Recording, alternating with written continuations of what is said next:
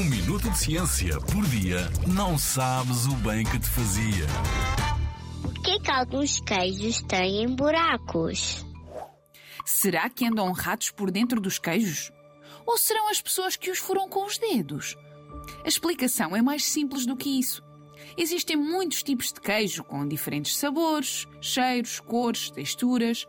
Uns são feitos de leite de vaca, outros de leite de cabra, de ovelha ou até de camelo e de alce. Para fazer queijo é necessário juntar ao leite bactérias. Esses seres microscópicos que normalmente têm fama de nos deixar doentes. Só que as bactérias, tal como os queijos, não são todas iguais. Muitas delas ajudam-nos na cozinha. Dependendo da quantidade e das bactérias que juntamos ao leite, fazemos diferentes tipos de queijo.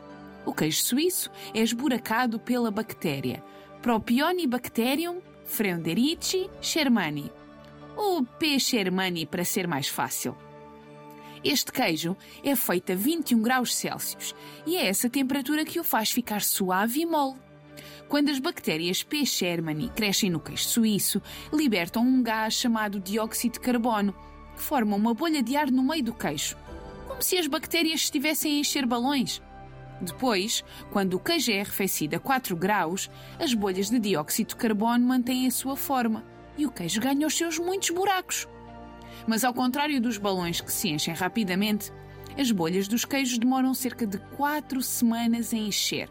Depois, são necessárias mais duas semanas para o queijo suíço estar terminado e a seguir ainda fica a repousar durante dois meses antes de ser vendido. Resultado: quanto mais as bactérias crescem, mais buracos fazem. E se há mais buracos, parece que há menos queijo. Não fosse explicação científica, era caso para dizer: aqui há rato. Na Rádio ZigZag, há ciência viva, porque a ciência é para todos.